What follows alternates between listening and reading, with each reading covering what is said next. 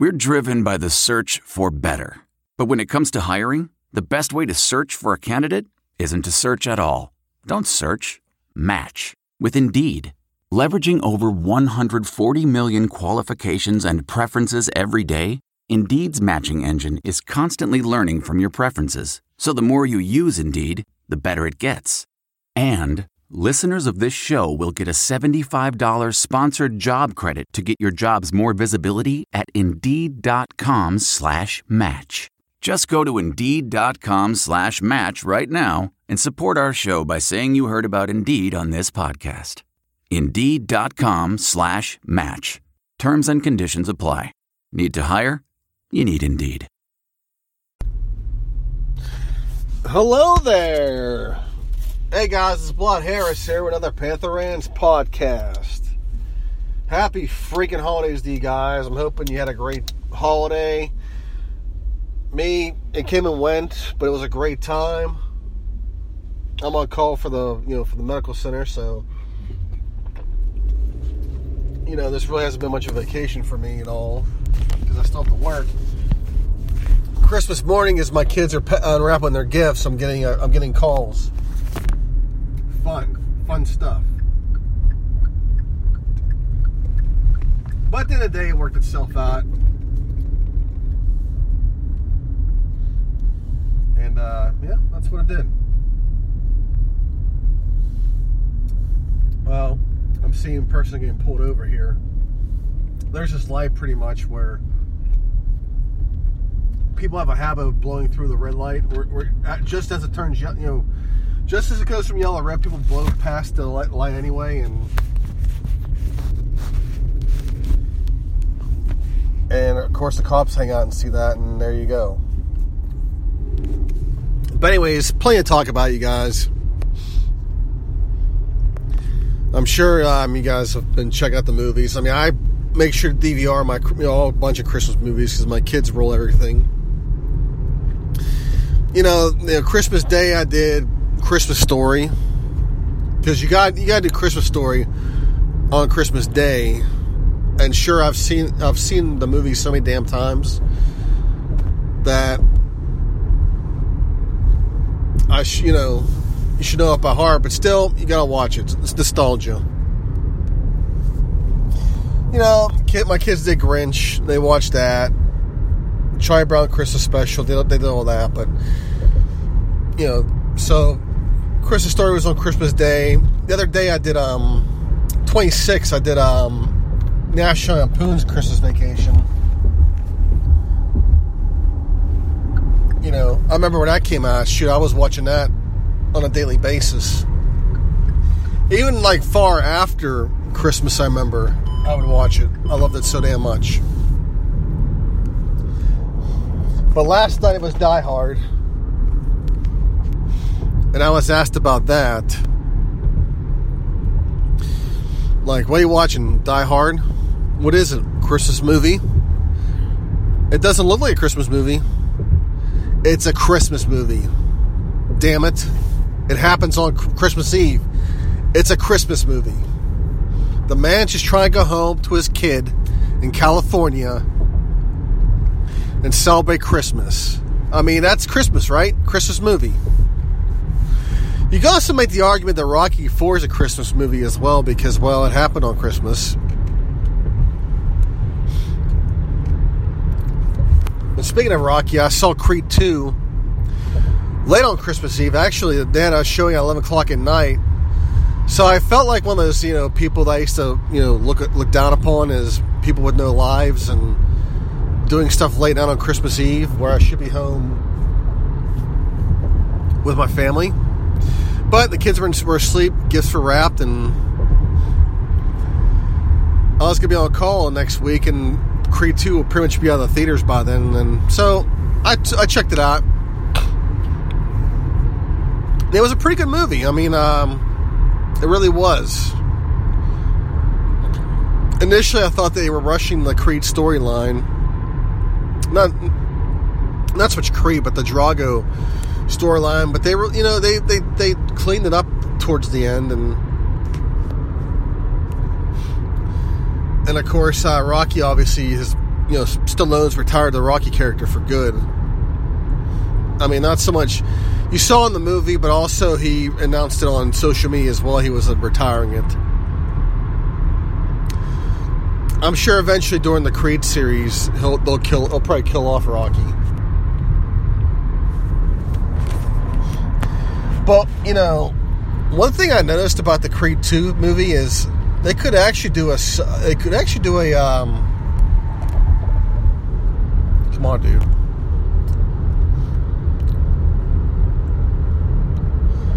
They could actually do a spin-off of Creed II with Drago, because there's plenty of stories to tell there for what happened to Drago and his son. So I'm hoping they do a Drago series. That'd be kind of cool. Although he's based in Russia, and of course with the election that just happened 2 years ago.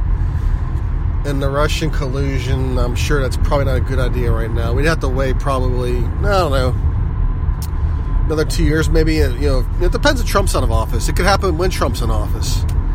Maybe when that sting of the loss is away.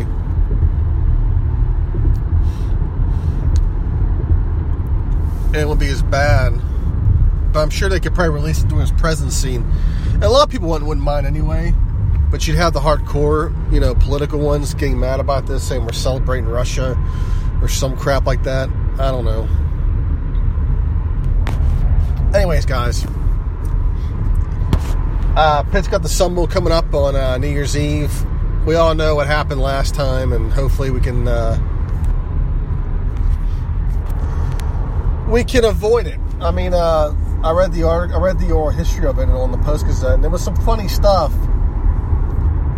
Obviously them going out and getting shit-faced was hilarious. And they had a practice the next day, and Dave obviously was mad because he could tell they were all fucked up. And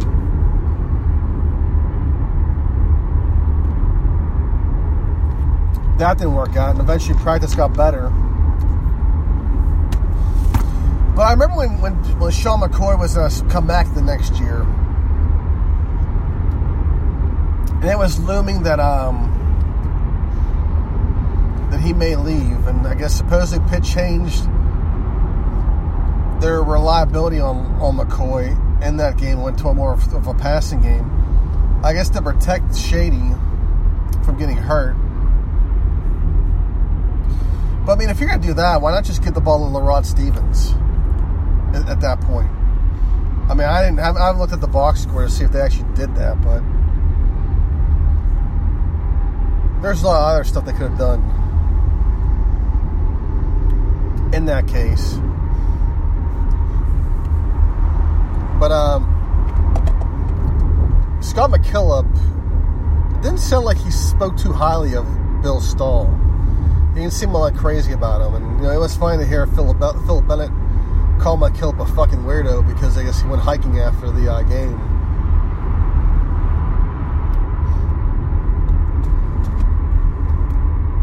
But, the game ended. It was a 3-0 draw, loss. And that was that for that season. Now, this is a little different. Pitt's playing Stanford, another Pac-12 team. And, Stanford was a Pac-12 favorite before the season began. And they start off 4-0, and then, of course, they tailed off, towards the end. But looking at them, well, for one thing, Bryce Love is out, and he really didn't have all that great of a year this past year. And Stanford didn't run the ball that good either. They had some woes on the offensive line,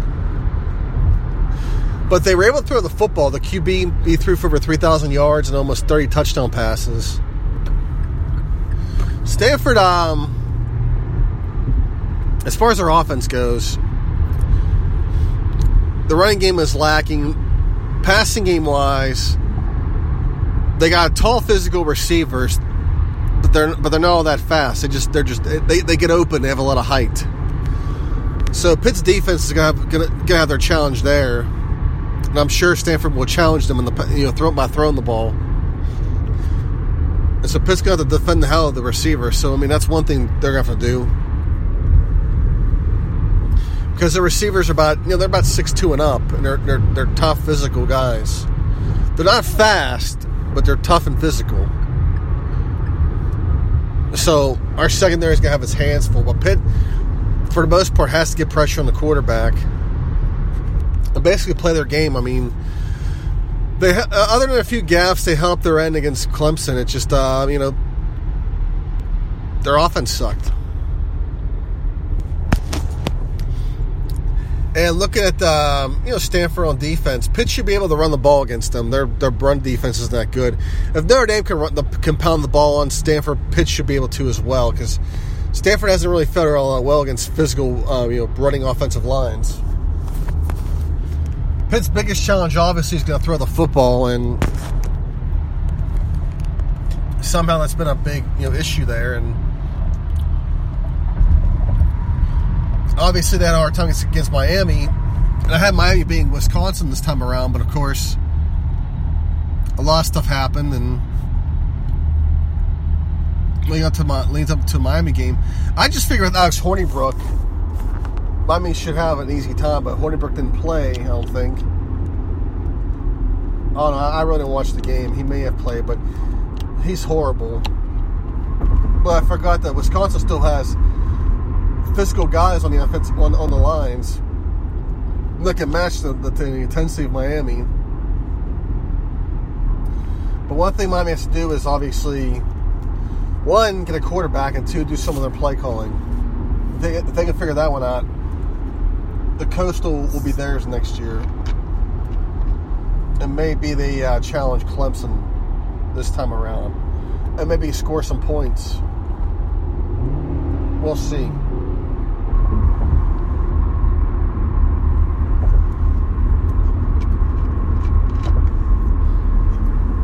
So obviously, Pitt, they should be able to run the ball. Hopefully, they can mix up some passing as well. Let's hope and pray, gentlemen. I mean, those are the, you know, the biggest things there. Running the ball, they need to establish the ground, and of course, you know, play good defense. I mean, that's pretty much what they have to do. If it's just like Clemson and Miami where they can't run the ball, then we're fucked for the most part.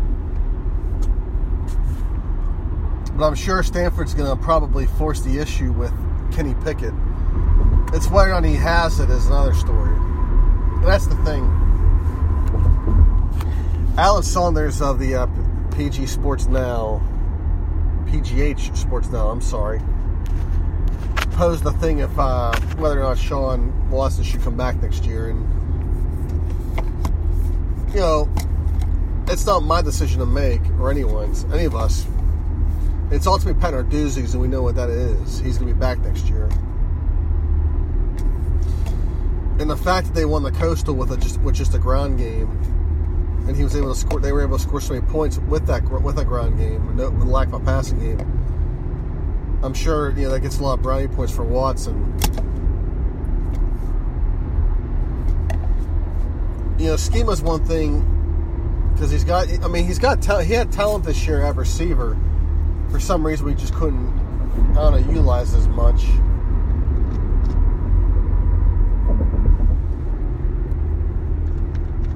And we can't figure out how a tight end fits in our offense as well, which is mind-boggling as well, but whatever. Obviously, they're going to have to do some things. Part of that's on Watson. The other part of it is on Kenny Pickett. It's because it's not all Watson. Pickett's going to be in year 3 here at Pitt, and he's had enough starts under his belt. Where year 3, he's got to have it, or he doesn't. And my hope is that somehow the staff challenges him in the offseason in spring drills all next year, because supposedly he was flawless in summer drills, in summer camp, obviously. He didn't throw a single pick. And we have to ask the questions, because was he really good in drills? Or did they not challenge him enough? those are questions we need to ask ourselves. But I wouldn't mind if there was some sort of competition next year quarterback, because he needs to be challenged.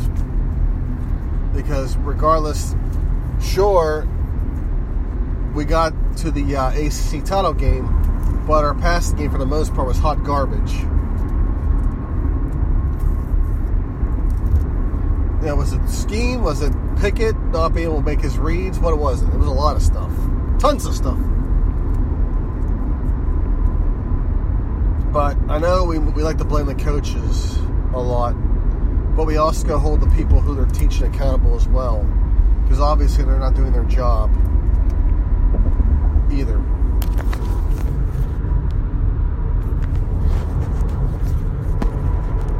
So let's hope for a lot of those things. But you know, the staff has to figure a lot of things out, because you know we lose our two top players. We're losing some guys on the line as well. Lots happening here, and we did. Sure, we finished 7-6 this season, but we could easily be looking at a 5-7 season next year as well if we don't get our heads together. So there's a lot to take in. I mean, I know that Penn State loses Trace McSorley and whatnot, but that game at Happy Valley is not a gimme. It's not a guaranteed win for Penn. They can easily blow us out next year, too.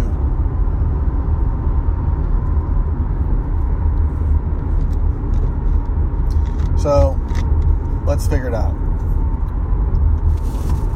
As far as the game goes, I like Pitt to win this one. I think they'll win by at least a touchdown.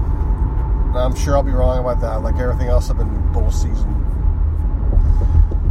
And we saw, ACC obviously's had their issues. I mean, Miami got their asses beat. Boston College had their bowl game canceled because of thundering, which kind of irks me because it was at the Cotton Bowl. And I'm just wondering, AT&T Stadium wasn't too far from them at all. So I'm wondering why they couldn't put the game there and have them finish it there. Unless, I know the Cowboys are playing. I know they probably there's another college. There's several games being played there. Obviously, I think the playoffs being held there as well. So maybe that was the reason. But I mean, hell, it's field turf. Just throw them there and let them finish the game. But I mean, at least the people got refunds and things are being done right. Because that's a shame because a lot of these bowls are losing their luster is because of, the playoff itself. I mean, you got to get into the playoff. These games just don't have their braggability as they used to. You can't say, well, we won the Capital One Bowl. Ha ha. Now it's, did you get in the playoffs and how close did you get? So, just a lot to digest there. And not to mention you got players sending out the bowl games as well. Because, well, for one thing, they have an NFL paycheck coming their way. And they're worried about staying healthy. So they can get that check. So, just so many unfortunate things. Now, getting to... love other things. Well, for one thing, we got the Steelers to talk about.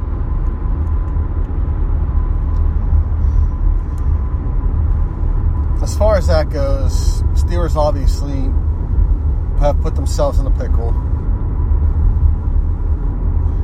At one point after the Carolina game, they were on top of the world. Everyone thought that they were going to ride this whole thing out, run the table, and be a contender. Well, for some reason, they lost a bunch of games and lollygagged.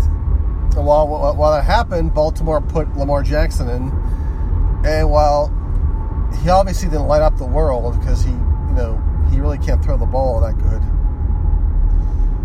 but Ravens have a really good defense, so they played really good defense, and they let Jackson manage the game, and look what happened.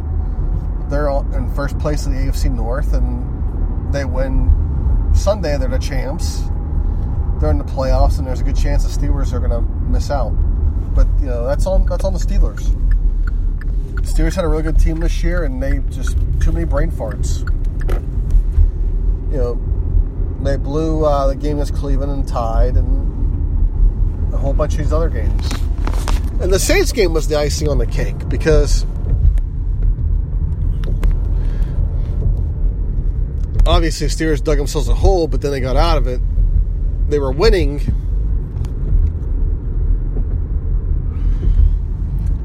And the defense was stopping Brees and company. And then late in the game, they call a fake punt. Which, the guy who got the ball thought he had the first down and celebrates. And that pretty much summed up the... That summed up the Steelers' season right there. I mean, that play alone summed it all up.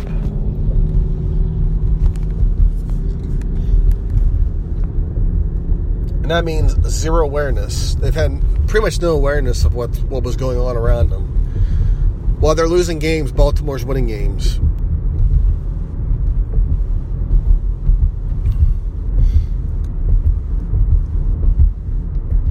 Now that, you know, James Carr is supposed to be coming back, and I'm sure that's going to help. I hope it does. But when I saw the fake punt, I was wondering if Mike Tomlin was trying his damnedest to get fired, because they could have punted it, and then Brees has to start deeper in his own territory. The defense at that point was doing fine. I'm sure if they could have forced Brees into a lot of fourth down situations, the clock, you know, runs out. But whatever. You know, it's all said and done.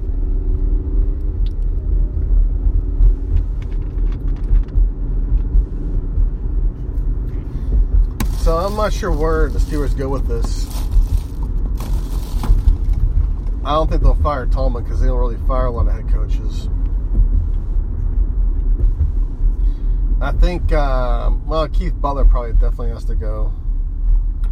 Because for one thing, I don't think he realizes what the hell he's doing, and not to mention, you know, he's preparing for a player that's not playing right now. He's preparing for Tyler Eifert. And Tyler's not playing. He's on IR. So it's a bit baffling. Then, of course, JJ Schuster, Juju.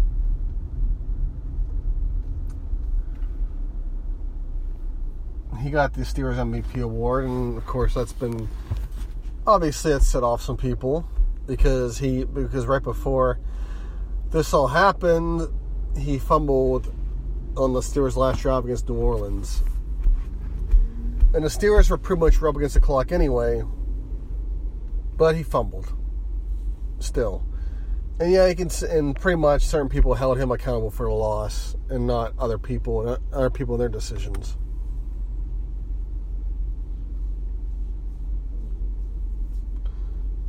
There were a lot of events that cost the Steelers that game against New Orleans.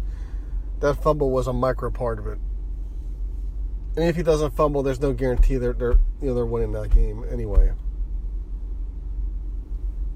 So I don't know what to tell, you know, the super genius, as he calls himself. But he was infuriated with Juju getting the MVP award. I don't know why. Oh, because Ben threw for over 5,000 yards. Whatever. I mean, I really don't think Ben takes the team MVP award so serious as a lot of people do in the media, and probably, you know, Steelers fans themselves take it seriously. I don't think he really cares, and I really don't think it really bothers him that he doesn't get team MVP. You know, He knows what he's accomplished. And it speaks for himself, what he's done. And I don't think he needs a team MVP to validate what he's done. But if he's having an issue with the whole thing, then if you've won the MVP once in your 15, 16 years with the Steelers, maybe you should look at yourself as to why Young got that award and why your teammates don't respect you. But, you know, I think his teammates do, at least this group does. So I don't think they meant anything bad about voting for Juju. I'm curious who Ben voted for. Maybe he voted for Juju as well. But anyways, I don't think it's this serious and as people are making it out to be. But we love drama, and that's what we live for.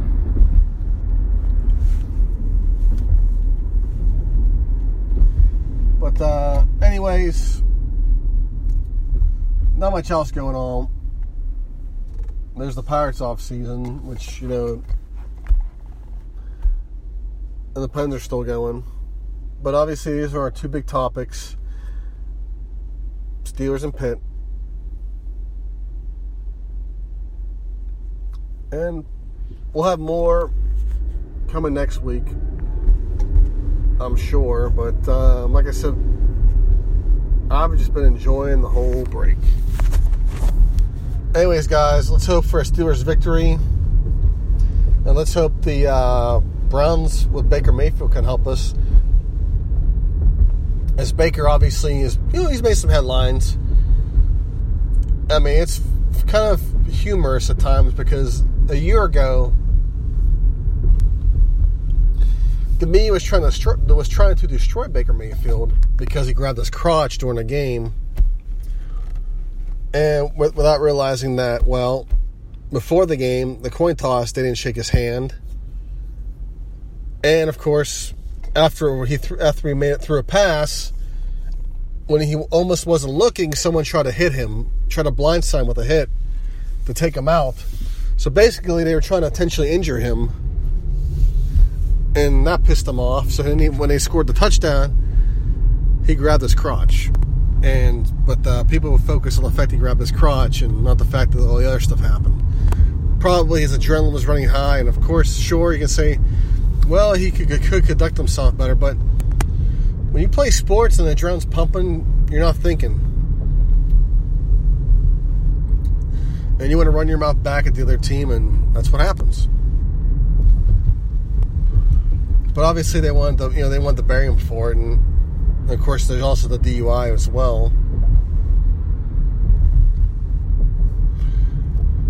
But now a year later, everybody loves Baker now. So it's amazing what happens, you know, when you're winning and you're competing, and he may just be that guy that turns Cleveland around.